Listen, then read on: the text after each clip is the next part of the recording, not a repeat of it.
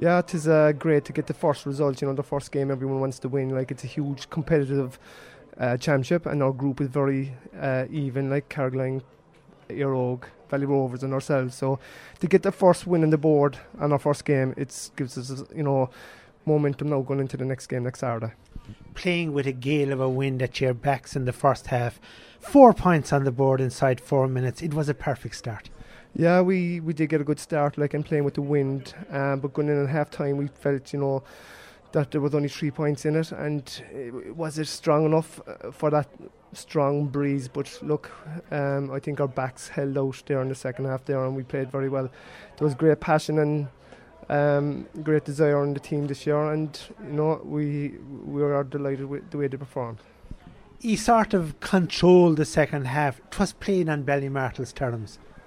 Yeah, that's a fair point. Uh, you know, I would agree with that. Even though there was, you know, it was only always two or three points, three or four points. But in the last ten minutes there, we just kicked on and got that extra few points to give us breathing space. But we played, you know, comfortable, and we, you know, I don't think there was one threat of a goal, and it was well stopped by Jenny Mac. But um, I think, you know, we did feel on our own terms that, you know, w- we were going to win this game of all costs. And again, like the first half, getting three early points in the second half against the w- the wind, it sort of, in a way, put Carrigaline back in their box. Well, yeah, we, we we did. I think there was huge effort, you know, psychologically when you're playing against the wind, and it was that close. We just upped our ante in the second half, and I just, you know, that was brought us through that second half and the, the win in, in the end. The launching pad for the win the win was your defence. I thought they were superb, like when it when it got down and dirty, like you were winning all the balls. Yes, the, you know, the lads are first committed, and the, the, the six backs as a unit have been there from the word go, and a lot of work have gone into them, training and preparation for the last six months, and we are building and building, and I think, you know, we're peaking now and coming at the right time. It was obviously very disappointing last year to be relegated down to this particular grade. At least the pressure is off now. You've started off on a winning note.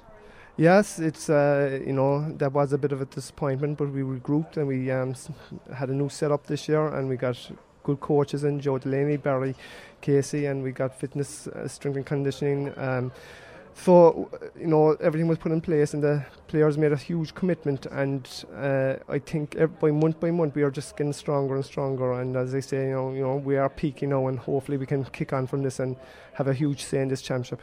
I know it's Valley Rovers next uh, next Saturday.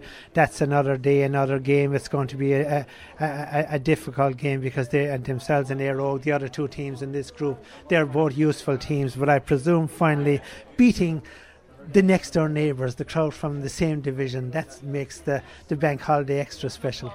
Well, yeah, we can't celebrate too much, because, you know, we have another local derby game next Saturday against Valley Rovers, and uh, yeah, that's what makes this group and competition so close and so tight. And, you know, any given day, I think any team can beat another one. Just have your, you know, on the day, be well prepared mentally, and I believe all our lads have the work done, and it's just to Uh, have them mentally right now for the next challenge that's going to come next Saturday.